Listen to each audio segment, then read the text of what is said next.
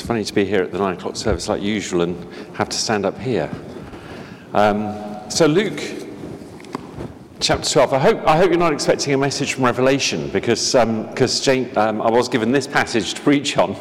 Um, so, I, I, saw the notes earlier saying that we would be studying Revelation, uh, but we're not this morning, but it might relate. Um, so, Luke 12, this, this is a really interesting passage in that it's one of those um, hinge passages, in that you've, you've kind of got to look back to understand the context in which uh, this is written. Um, and this is part of Luke's, um, Luke's very long travel narratives. So, Jesus on the journey to Jerusalem with the disciples and with followers and people around him. And, uh, and these travel narratives are where Jesus kind of explains a lot of things on his way to Jerusalem.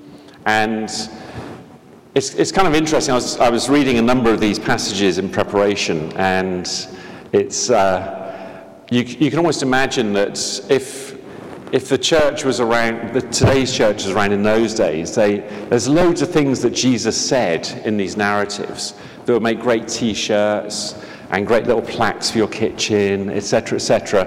And, and you can almost imagine, you know, if there were, you know, I, unfortunately, I've spent most of my life in Christian ministries, so, so I've had to go to all these festivals and Christian events, and, and there's always the, the, uh, the exhibition areas where they sell kind of the Christian, what they call art. Sorry to be rude if you're really into that Christian art. Um, but you go to the Christian art areas, and there's all these uh, things with beautiful verses written on and sayings of Jesus. And, and then you get to this passage, and, and the crux bit of this passage is sell your possessions and give to the poor. Now, I don't know about you, but I've never been to a festival, maybe Greenbelt, where they, where they have that, that, uh, that thing typed on a t shirt or on a pebble or a little nice picture or whatever. Um, sell your possessions and give to the poor is the crux of this little passage here. So you have to go back. And if you go back, um, I won't take you through the whole thing. But there's a parable here in chapter 12, which is called, um, the heading in the Bible is called the parable of the rich fool. But as I, as I retell this story, um, I think what you'd find out there was this was the parable of a, a wise rich person because um, he says, someone in the crowd called Jesus and said, Tell my brother to divide his inheritance with me. So Jesus has just been talking about all these warnings and encouragements and things that you should and shouldn't do. And this chap interrupts and says, Oh, excuse me, Master, can you tell my brother to share the inheritance with me? And it's, like, it's almost like he hadn't been listening. And Jesus replied um, that he wasn't the judge, be on your guard. And then he told this parable about a rich man who yielded an abundant harvest. And he thought to himself, What should I do? I have no place to store my crops. Then he says, This is what I'll do. I'll tear down my barns, build bigger barns, and there I'll store my surplus grain, and I'll have plenty of grain laid up for many years. I'll take life easy, eat, drink, and be merry. That's another great t shirt, isn't it? Eat, drink, and be merry. Um, so, so when, when you look at this chap, you know, he's done well, he's worked hard, he's made an abundance, and surely he has the right to, to store up his crops and take life a bit easier and eat, eat, drink, and be merry. And yet Jesus refers to him as a fool. You know, why do you store up these things rather than your treasures in heaven? And it's, it's a really interesting um, example of where Jesus counters the culture. If you went to your financial advisor, if you have a financial advisor, and said, Look, I've got too much money, what shall I do? Um, they'd probably give you the advice that this man was following. Well, take some and put it in here, and then you can take life easy, you can eat, drink, and be merry, and you've got enough to last forever. And yet Jesus calls him a fool. It's very, very countercultural. And then you go on to this whole passage um, leading up to the bit that we've just read, um, where Jesus says, you know, don't worry about your life.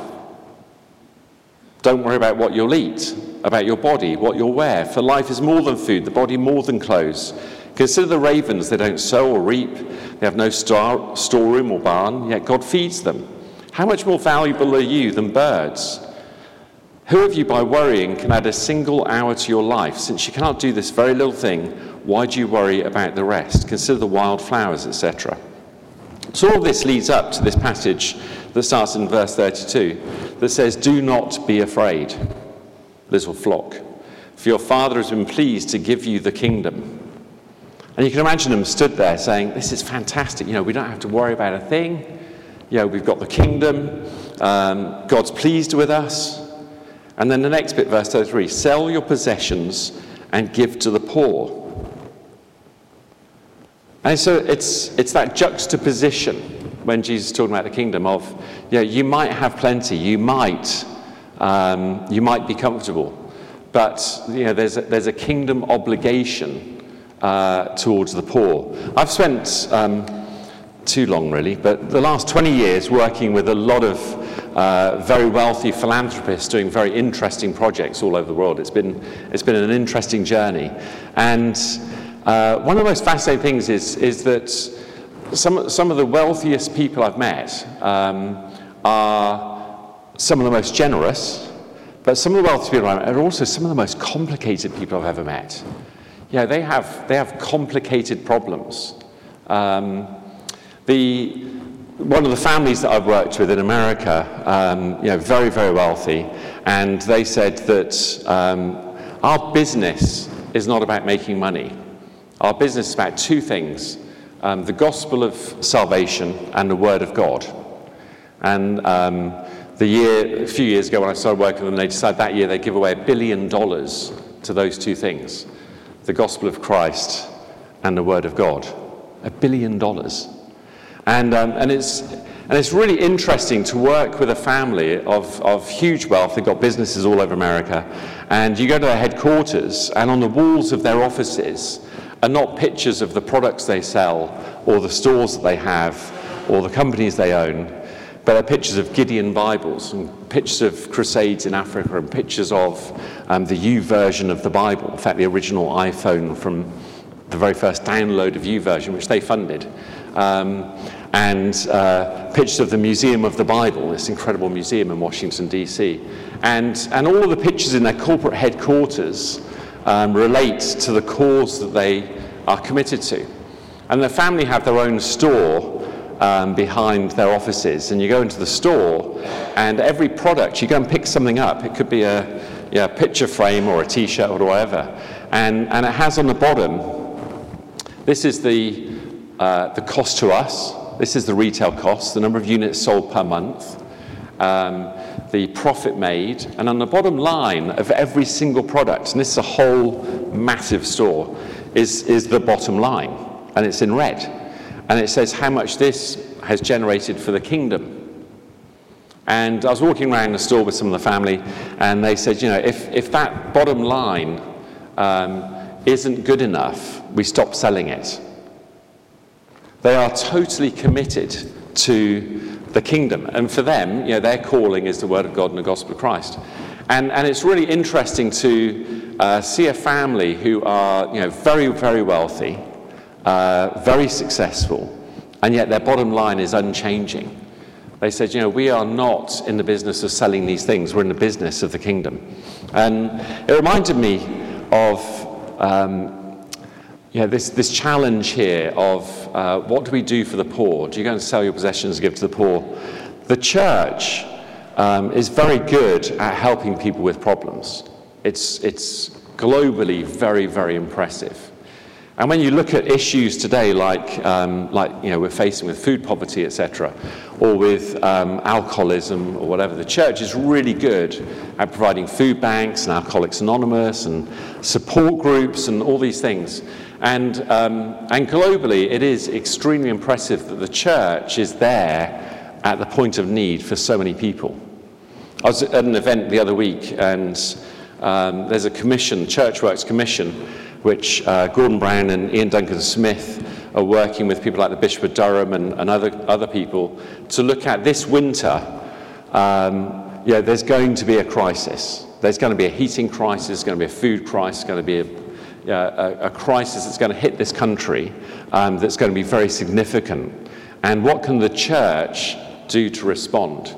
And part of the Church Works Commission, again under the, um, under the leadership of the Bishop of Durham, is, is looking at, you know, can churches become a place of Um, they're talking about a place of warmth, a place of welcome, and a place of wellness. And they're, they're looking, they're launching in September, trying to find, I think it's, I'm not sure if it's two or 10,000, so I'll say two. Um, 2,000 churches across the country in areas that are going to be most hard hit by these issues. To say, you know, would your church be willing to open between 5 and 10 p.m. as a place of welcome, as a place of warmth, maybe provide some food or at least some coffee, um, and as a place of wellness? And we as a charity, we're working on the kind of wellness side with them and looking at developing programs that could be delivered through churches. And, um, and it's really interesting because the, um, the uh, government department that's, that's commissioning this work um, went back to their department and, and did this brainstorm, and somebody in their department said, We can't use churches because they're religious. And they said, Well, yeah, but they're, they're everywhere.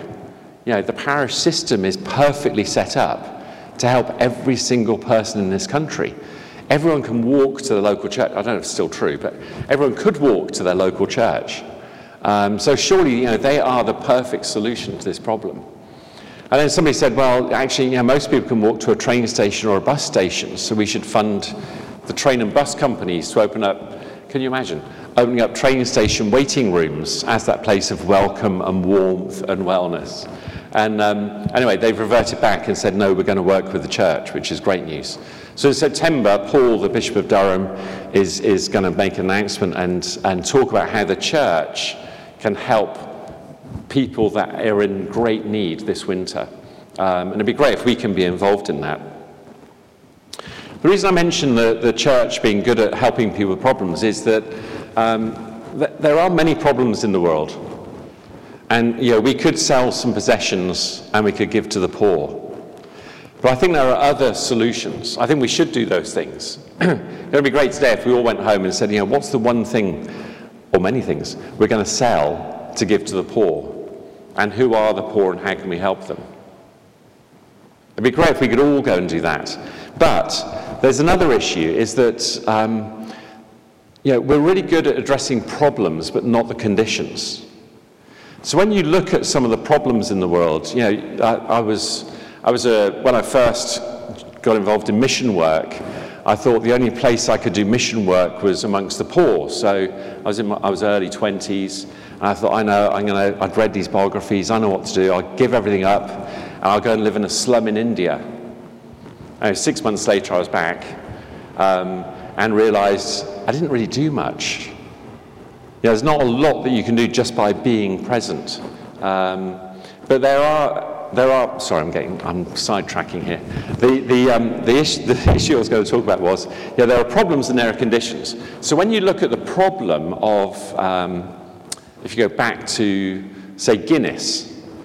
So Guinness uh, made beer, made stout, and Guinness was concerned about alcoholism in Ireland you know, the gins and, the, and all, you know, massive alcohol, alcohol problems in Ireland.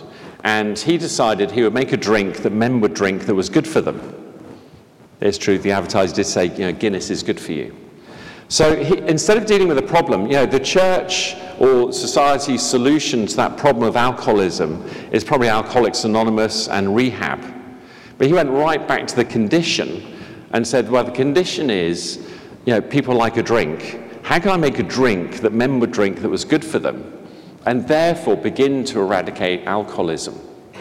And when you look at uh, people like Jesse Boots, when he set up Boots, you know, he, was, he was concerned about how do I produce medicine that is available to uh, poorer people because they need it? And then how do I, if you, if you go to Boots, it's a really weird shop. You know, they sell medicines and you know, they used to sell baby clothes and food processing things and, and stuff for preserving food. And it was all focused in on how do we help these people to care for their health through medicine, through, um, through good diet, through literature. They started libraries. You know, there's a whole bunch of things. You know, a terrible business plan. If you went to the bank today with a plan to say, I'm going to combine all these things into one store, they'd probably laugh at you. But, but back in the day, you know, the, these, he set up the business to address social problems and address the conditions of those problems. How do we help people to read? How do we help them to eat properly? How do we help them to do these things? And I just think as a church, we need to begin to look at some of the conditions and not just the problems. And one of the greatest ways to deal with the conditions is to, um, the conditions of poverty, is to provide work. I think that, you know, some of the greatest charities in the world are businesses that provide work for people. You know, they're, they're actually providing a solution um, to a condition that means there isn't a problem. When Karen and I went to uh, Central Asia, we lived in Kazakhstan for many years, and we, we went to, uh, we were doing economic development as mission. And it was really interesting to, to focus in on how do, we, how do we enable the church in Kazakhstan, in particular where we were, how do we help the church in Kazakhstan not become dependent on Western aid to sustain itself? And the solution was to help them start businesses. You know, that, that great uh, thing that's used in a lot of charities, you know, don't, don't give a man a fish, teach a man to fish and you'll feed him. Well, ours was, was, you know, once he's learned to fish, buy him a boat so he can take other people fishing. So we're very focused on the small medium enterprise development area in Central Asia. You know, we hundreds of businesses in Central Asia, and we did it through a kind of a child sponsorship type program, but it was business sponsorship. So the idea was that you could sponsor a business, it was capital investment only, no cash. Um, they would lease purchase this capital equipment, they would grow their business and grow from a, normally a mom and pop operation to employing 10 to 15 people.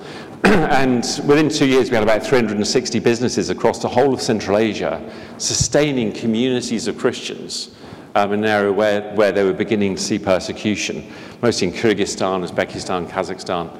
And, and again, it's, it's that thing of, you know, by helping address the condition, we can deal with the problem.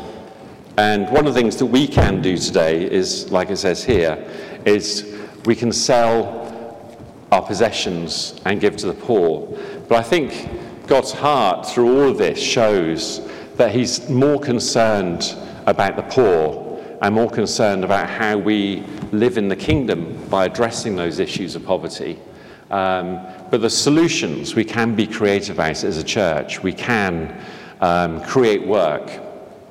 You know, many of the problems that we see with poverty, even in this country, um, is because you know, work doesn't pay. Wouldn't it be great if somebody could work a normal uh, set of hours in a week and earn enough to own their home, to feed their family, etc., etc.? You know, there are, there are multiple uh, reasons why there's poverty, um, but one of the things that we can do is we could um, begin to address issues not just by what we give, but by how we spend our money, how we invest our money, how we help others, and how we um, provide solutions to those conditions. And I've run, run, out of time, and I've got so much more I'd love to say. Um, so I'm going to leave it there. Let me just pray for us. Father, we just thank you for your word. Thank you for the, um, you know, the counterintuitive principles of your kingdom. And Lord, I pray for us that we wouldn't store up all our treasure just here on earth, but we would store up treasures of your kingdom and that you would help us uh, to help those in need and help those who are in poverty. In Jesus' name, amen.